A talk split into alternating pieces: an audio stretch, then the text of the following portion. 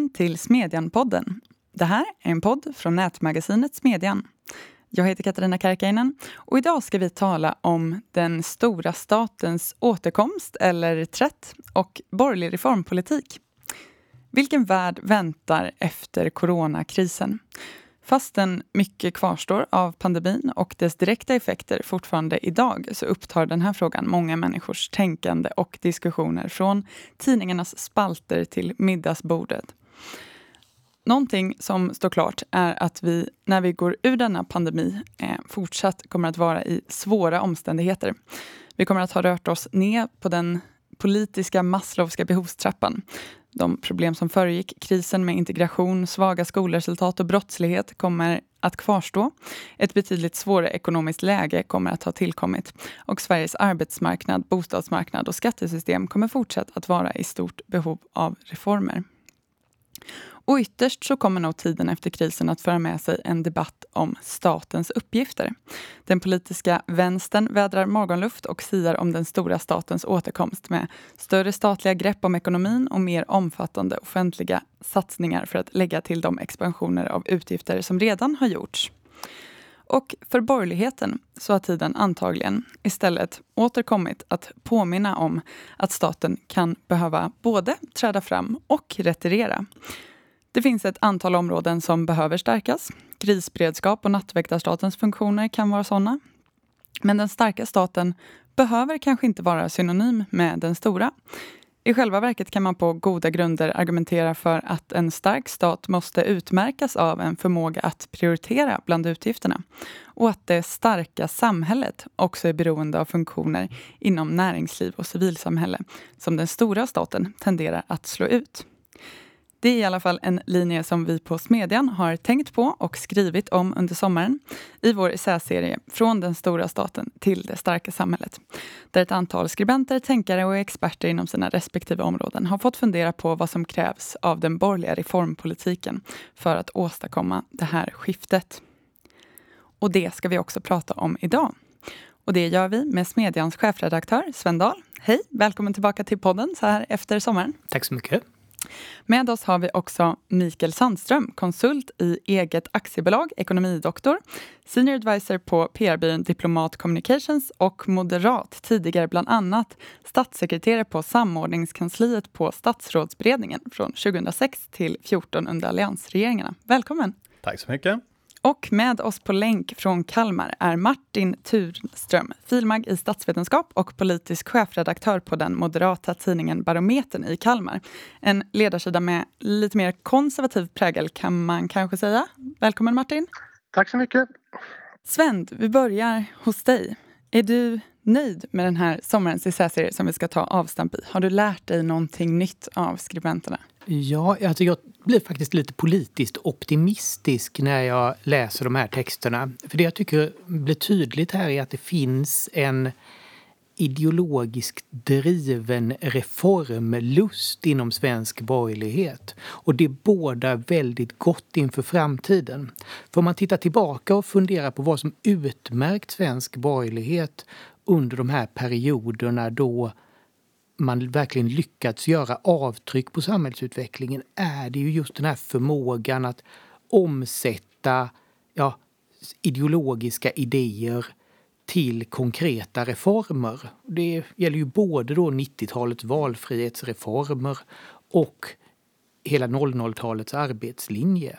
Och I de här artiklarna tycker jag man ser konturerna av ett nytt sånt här borgerligt reformprojekt. Ett stort brett borgerligt reformprojekt.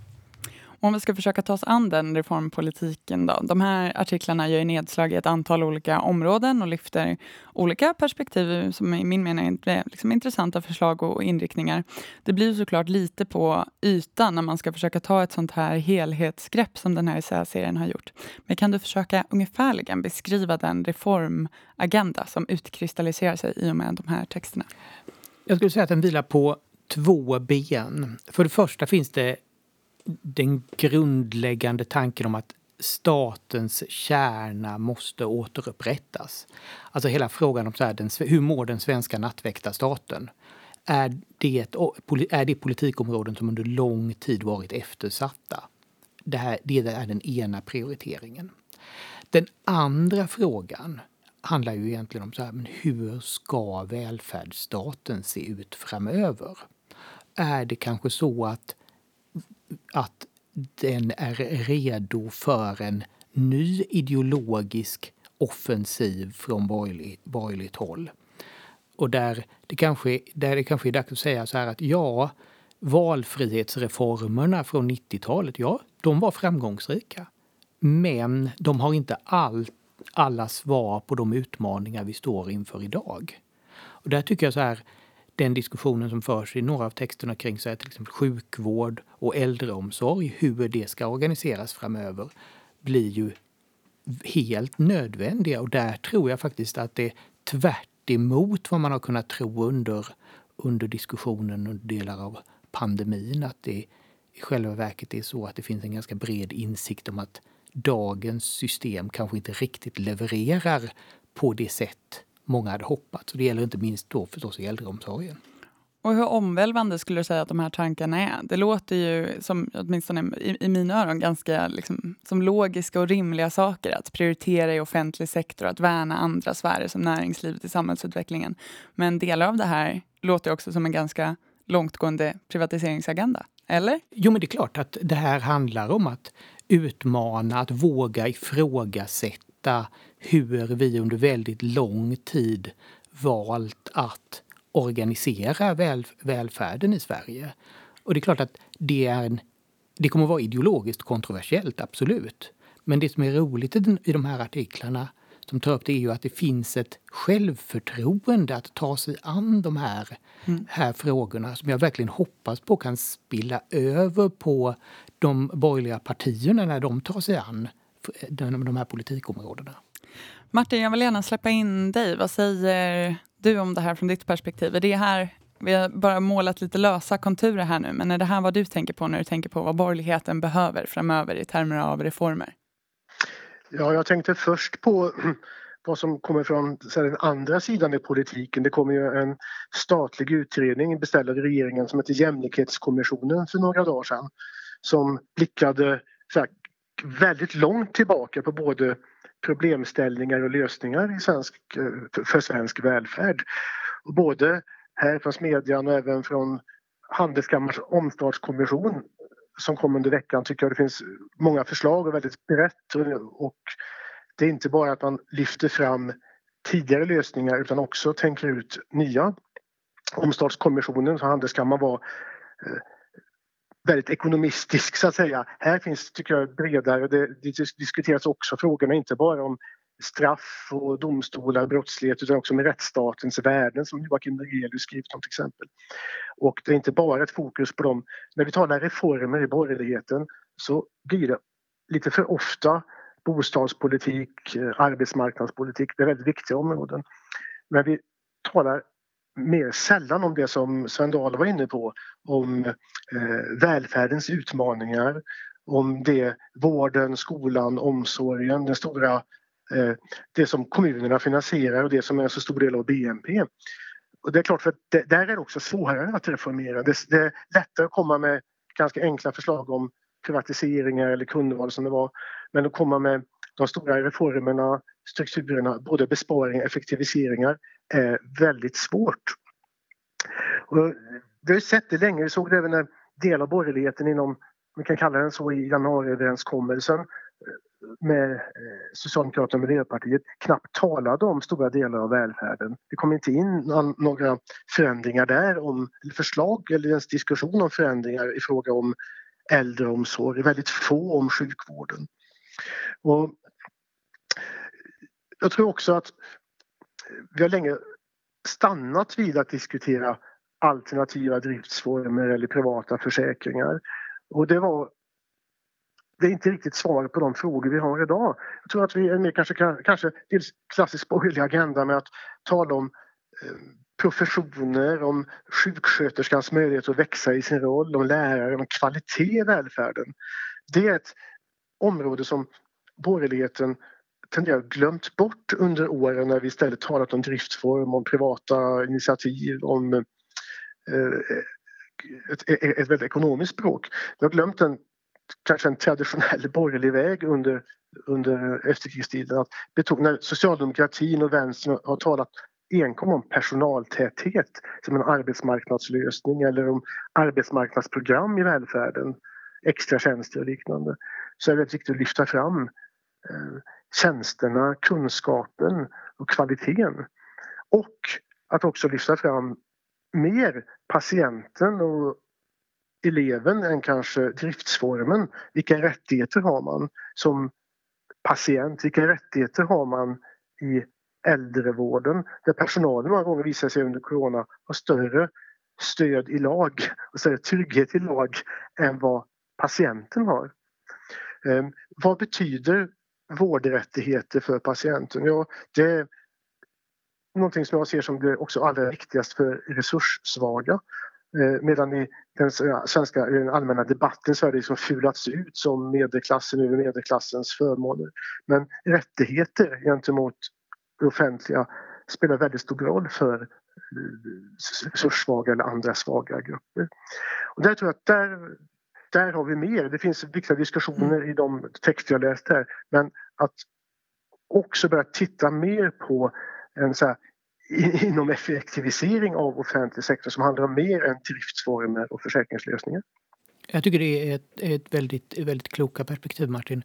Um, och jag tror att det jag tror att en nyckelfaktor här som man måste väga in ju är just det här att det borgerliga självförtroendet att prata om de här frågorna som ju så väldigt länge saknats. Alltså det är faktiskt inte så himla länge sedan som, som borgerliga politiker helst inte ville prata om sjukvård och äldreomsorg för då visste man att man skulle ändå förlora den diskussionen med eh, mot Socialdemokraterna. Och jag ser ändå, så är det inte längre. Det har förändrats de senaste åren. Och då tycker jag så här att just det professionsperspektivet som du tar upp är, jag tror att det är jag tror att det är oerhört värdefullt. Sen är det klart att man kommer inte undan de här frågorna kring så här, ja men är regionerna verkligen ett bra sätt att organisera sjukvården?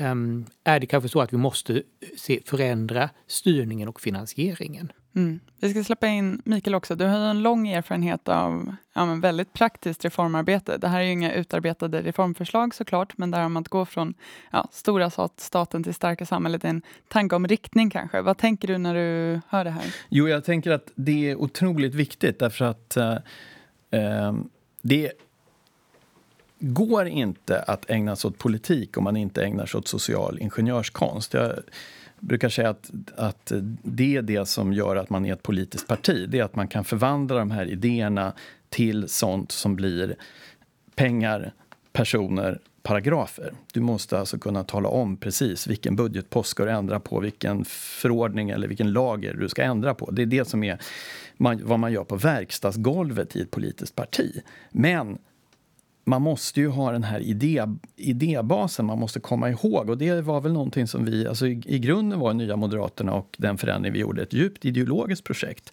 Fredrik Reinfeldt vill ju inte gärna kalla sig för ideolog men om man tittar på vad han säger i sina, sitt installationstal till exempel så är det i grunden ett, ett väldigt ideologiskt, nästan en sån här Arvid Lindmansk pragmatisk eh, konservatism.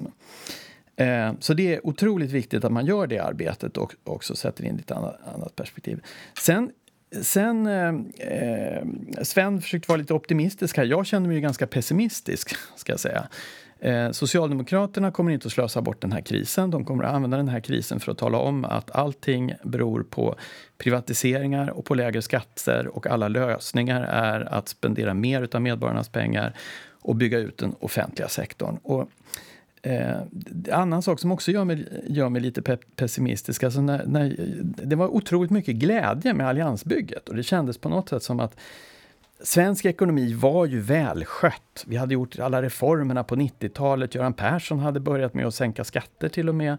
Han hade misslyckats på ett stort område och det var det vi kallade för utanförskapet. Men det känns, om man, om man ska göra en jämförelse, det är liksom som att hitta en riktigt, riktigt fin gammal bil som är lite skabbig och så börjar du renovera upp den. Eh, och ser hur du ska få den tipptopp. Nu känns det snarare som nu har man kört ner den där bilen i ett jädra dyngträsk. och så ska man hålla på att ta upp den igen och så ska man städa ur den. Det är liksom inget mervärde utan det handlar om att reparera statens grundfunktioner. Vi har kört migrationspolitiken ner i diket, vi har kört rättspolitiken ner i diket och det kommer att krävas eh, riktigt, riktigt genomgripande reformer för att hantera det. Och sen om man, om man då ska komma in på vad som är borgerlighetens stora problem, det är att jag tror att man, man riskerar att hamna i, i något jag skulle vilja kalla för permutationsreformer. Eh, och januariöverenskommelsen är ju typexemplet på detta. Man, man lanserar som gigantiska liberala reformer att man gör några små förändringar av arbetsrätten som vi inte ens vet om de kommer, kommer äga rum. Nu så, så ändrar man rutavdraget så att man ändrar eh, taket och så ska man få använda några fler tjänster. Men den stora revolution, liberala revolutionen kommer alltså inte utbryta för att man får, får flytta möbler med, med rutavdrag. För det som är fokus, det som måste vara i fokus, det måste ju vara att faktiskt begränsa det offentliga åtagandet. Vi kan, inte, vi kan aldrig tävla med Socialdemokraterna om att eh, eh, satsa mer pengar på vård, satsa mer pengar på skola, utan det måste bli så att vi säger att man måste alltså få göra mer själv. Jag måste betala mer själv. Det är helt enkelt det, den, enda, den enda vägen framåt. Jag tänkte, jag tänkte på en sak som Mikael Sandström tog upp där med eh, åren med Nya Moderaterna. Också vikten av att några, många av de reformer som genomfördes var ju också reformer som här, består är också uppenbarligen ganska effektiva och ganska bra. Som det inte finns ett politisk vilja att ändra eller opinion mot. Och jobbskatteavdraget var ju en sådan som där borgerligheten också gick in på att ja, vi ska göra en reform som berör i stort sett nästan alla Eh, en väldigt bred, inte en, för en intressegrupp eller för en, eh, en speciell del av samhället utan en, en, en, en, verkligen en bred reform och som har tydliga incitament och tydliga mål och som dessutom får effekten, den sänker skatten, det är lönsamt att arbeta men den, eh, den också riktad mot kommunerna att man inte tvingade fram besparingar i välfärdens kommunala kärna i sjukvård eller i äldreomsorg eller i skola. Och då har det också bestått, det är ingen som har ändrat på det här. Och den, eh, så här, eh, eh, ja, varje jobbskattelag som kom så kom de protesterna ryggmärgsmässigt från dåvarande oppositionen. Men efterhand så finns det kvar. Och just den här vikten av att skapa breda reformer eh, som berör eh, stora delar av samhället eller hela, det är verkligen betydelsefullt att det inte blir de intressegrupperna som får eh, fokus på sig. Jag tänker ju lite så här att, eh, att både jobbskatteavdragen och friskolereformen har ju just de egenskaperna att de, de kryssar verkligen i alla rutorna mm. för så framgångsrika politiska reformer. De berör väldigt många, de löste konkreta samhällsproblem som många kände av och ja, därmed blir de bestående. Alltså de blir mm. väldigt populära och därmed förändras, förändrar man samhällsutvecklingen. Det, det, det, där, det där är väldigt viktigt och det, det, är också en sak som... Eh, ibland så får man en känsla av att politiker de måste alltid hitta på någonting nytt. Därför att ja, det är så att säga medialogiken som kräver detta. Vi småpratade om det här innan en idé blir ju inte dålig bara för att det är en gammal idé. Ofta är det faktiskt precis tvärtom. Samma sak är det med jobbskatteavdraget. Jobbskatteavdraget är alltså inte dåligt bara. Det, det är inte så att man måste hitta på någon ny idé. Jobbskatteavdraget var och är en bra idé. Och det är inte heller så att det, nu tycker jag man ska höja det, men det är inte så att det slutar fungera bara för att man inte höjer det. det har, varje dag gör det att vår ekonomi fungerar lite bättre eftersom vi har sänkt eh, minskat skatte, skattekilarna. På samma sätt när man stramar åt bidragssystemen. Det är inte så att man måste strama åt dem hela tiden. Man måste hela tiden bevaka så att de fungerar. Men det är inte så att man alltid måste hitta på nya reformer. Utan man måste vårda kanske snarare de reformer som man har genomfört. Mm. Och det där ser man ju väldigt mycket av eh, idag. Det som kanske ibland missförstås som att borgerligheten är på reträtt från sina gamla reformer som egentligen handlar om att man gör nödvändiga justeringar för att de ska få leva väldigt mycket längre.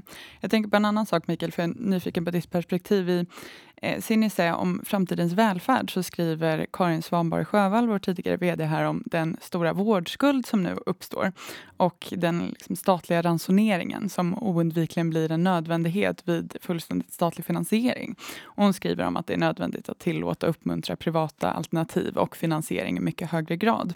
Och hon och Nima Sanandaji, som också skriver i serien, har ju tidigare varit ute och förespråkat en modell med privata försäkringar av eh, nederländskt snitt. Så bara för att ta det här som ett exempel, det handlar ju framförallt om regelförändring. En annan regelförändring inom välfärden som man har pratat om är kvalificering för de som har kommit hit de senaste åren.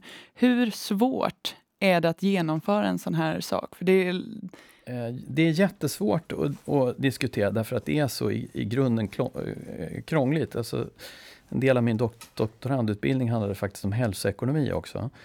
Um, och uh, om man tror att någonting är enkelt så har man alltså alltid fel när det gäller, när det gäller vård.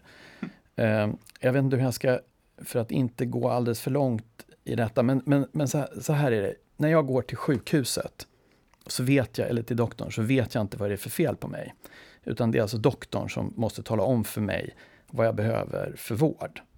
Samtidigt så har doktorn en annan funktion och det, är, och det, det gäller i alla system praktiskt taget i världen. Doktorn har också, är också en företrädare för den som betalar för vården, som kan vara landstinget eller ett försäkringsbolag. Så att doktorn är vad en forskare kallade för a double agent. Han är både min företrädare och eh, finansiärens företrädare. Det är det som gör att vård är så himla svårt att styra. Dessutom så är vård, efterfrågan på vård växer och växer. Det finns många som har en naiv föreställning om att digitalisering ska på något sätt göra så att vi sparar pengar. Men det är ju, höll jag på att säga, närmast enfaldigt. Därför att jag undrar om det finns något exempel på att digitalisering har gjort att man har sparat pengar. Man gör mer saker, man gör effektivare saker. De här mobiltelefonerna vi har är ett under jämfört med en mobiltelefon bara för tio år sedan. Men vi lägger ju inte mindre pengar på mobiltelefoner på grund av det. Tvärtom, vi lägger mer pengar på det. Och precis samma sak kommer det att vara med vården. Varje gång man gör en innovation så lägger man alltså mer pengar. Man får mycket, mycket mer per krona, men man lägger ändå mer pengar. Det kommer att vara ännu mer så i vården. Och det gör att det är alltså ohållbart att man har ett pris som är praktiskt taget noll. Det kommer inte att gå. Ehm, Dessutom, så, eftersom rika människor tenderar att vilja konsumera mer vård än fattiga, så är det faktiskt så, hur konstigt det än låter, att eh, eh, oändligt gratis vård är en gigantisk regressiv transferering från fattiga till rika. Eller åtminstone från medelklassen till, till, till den övre med, medelklassen. Och det här måste vi ta itu med på något sätt. Vi måste våga säga att staten eller, eller landstinget eller vem det nu är, eller ett försäkringssystem kan inte fungera så att man betalar allt du ber om.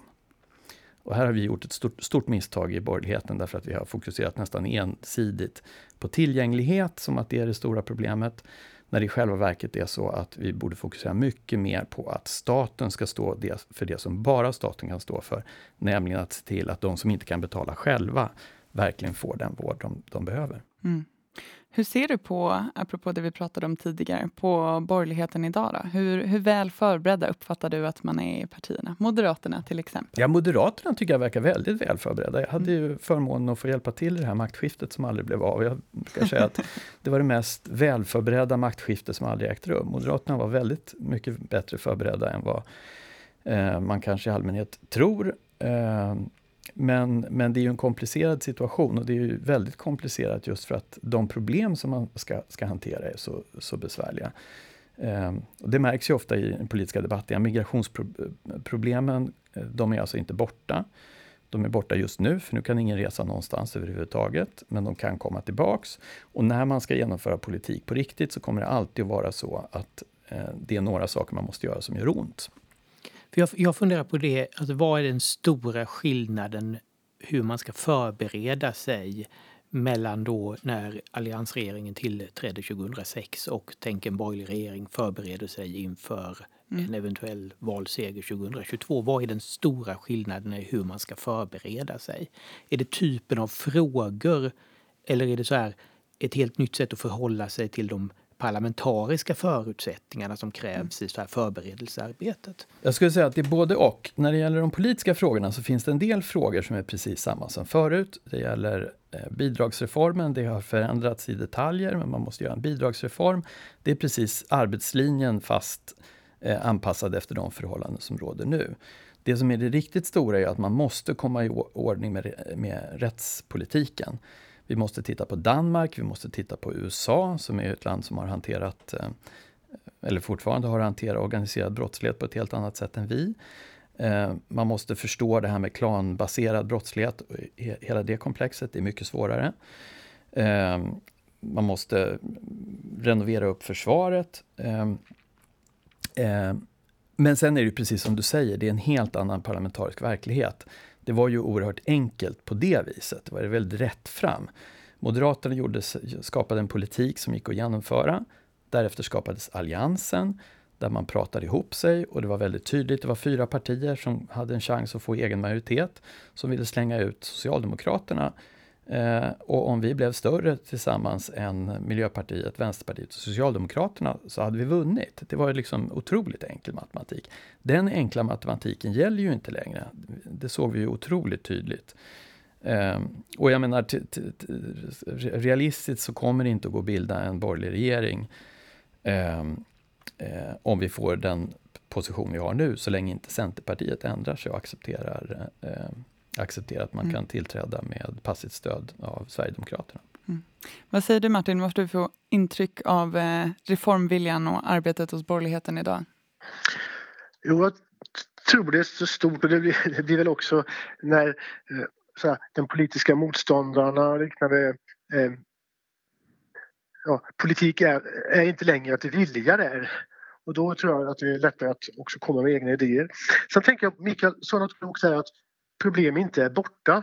Och nu under pandemin så eh, tenderar vi att tänka så att vi, vi har fokuserat på pandemin, på sjukvården.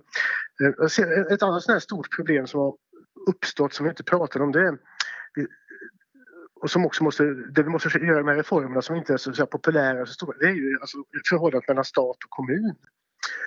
Mellan vi har sett i migrationen hur staten flyttar över kostnader på kommunerna. Vi har också sett Kommuninvest i Örebro visar hur skuldsättningen, vi talar om statens goda ekonomi och kommunernas dåliga, då har också skuldsättningen flyttats över från staten till kommunerna som idag har enorma skulder och går igenom detta i framtiden. Och spänningen i Sverige mellan så här, centralmakten, den historiska den starka centralmakten och de självstyrande kommunerna är historisk och den har också varit ganska dynamisk. Men många av de här problemen vi har i välfärden handlar också om att det är väldigt svårt att styra. Styra kommunen, styra skolan, sjukvården. Och jag tycker vi varje gång vi får nya kriser, vi får pandemin eller skogsbränder, så hamnar vi i de här styrningsproblematiken. Och det, kan kännas lite oideologiskt ibland och eh, det är liksom departementen som hanterar. Men här är det också upplagt, det finns ett väldigt stort eh, reformbehov men framförallt i relation med de stora frågorna som migration där man bara tenderar att flytta problemen från Rosenbad och riksdag till kommunen för att slippa hantera dem och slippa både kostnader och prioriteringar eller slippa ta beslut om att man är väldigt medveten om att kommunerna inte kan följa lagar, varken dess bokstav eller anda. Men besluten fattas ändå. Och det är något som också undergräver tilltron till samhällskontraktet, till staten, till lagstiftningen och till, till slut också till kommunen. Mm. Det, det, där är ju, alltså, poängen med att ha kommuner och eh, regioner måste ju rimligen vara att de ska kunna fatta egna beslut och göra olika. Men det finns väldigt liten acceptans för att det blir på det viset. Vi accepterar helt enkelt inte att sjukvården är olika bra beroende på vilket landsting eller region, vilken, vilken region du bor i. Och vi accepterar inte eh, särskilt stora skillnader när det gäller skolor heller. Eh, och, det, det, är klart att det måste ju vara någon, någon, eh, någon, någon rimlig, vi kommer, kan, kan naturligtvis aldrig acceptera att grundskolan bara är sju år i någon kommun och, och 12 i en annan. Den typen av skillnader, så att det är självklart en avvägning över hur, hur man ska reglera det kommunala uppdraget.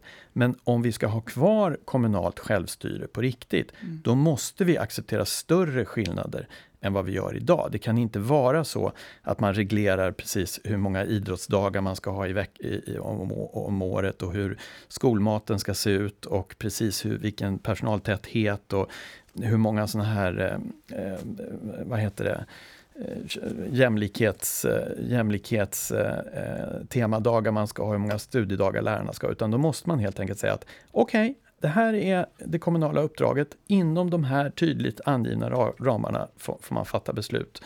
Eh, och jag har, jag har funderat på det. Jag tycker att man skulle göra så att eh, vi har en otroligt konstig styrform nu när det är en blandning av lagstiftning, statliga förordningar, beslut av myndigheter och avtal mellan kommuner eller mellan staten och SKL ofta som styr till exempel, till exempel hur pengar fördelas. Jag funderar på om man skulle ha en ordning där man säger att statens alla relationer med kommunerna ska styras genom lagstiftning. Mm. Lagstiftning i Sveriges riksdag. Då kommer man undan till exempel, då kan man inte ha ett kommunalt utjämningssystem som är så krångligt som det är idag. Som alltså bygger på statistiska beräkningar från SCB ibland. De skickar in hur parametrarna ska se ut och så fattar regeringen ett beslut om en förordning.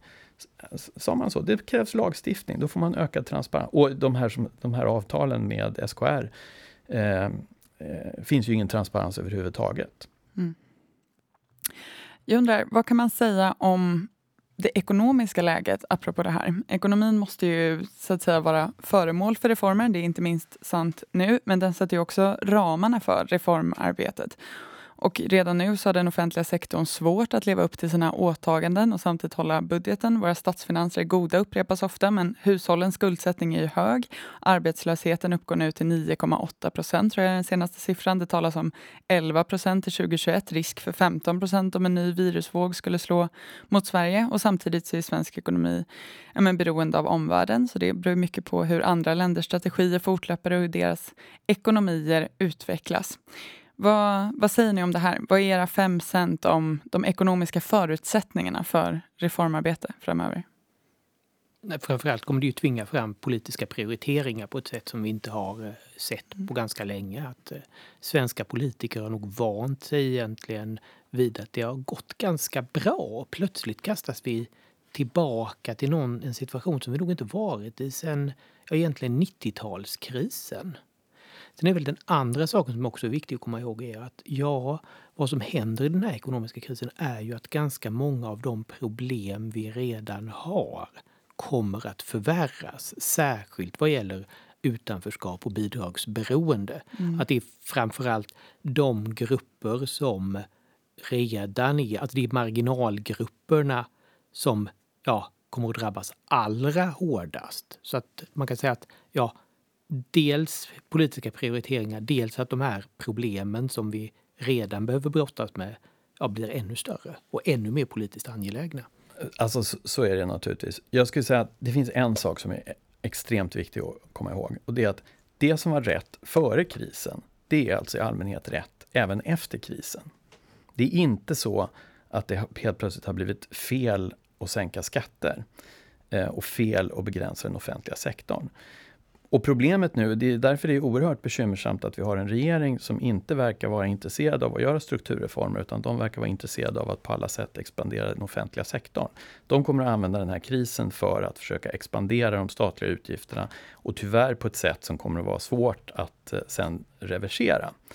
Ehm, det spelar ju roll vilken regering man har i en kris. Vi hade en, en, en, ehm, faktiskt fördelen att ha en bra socialdemokratisk regering som ville genomföra reformer på 90-talet. De fortsatte det som eh, Bildtregeringen la grunden för i, i statsfinansieringen. Man genomförde i förhållandevis stor enighet ett antal oerhört viktiga strukturella reformer.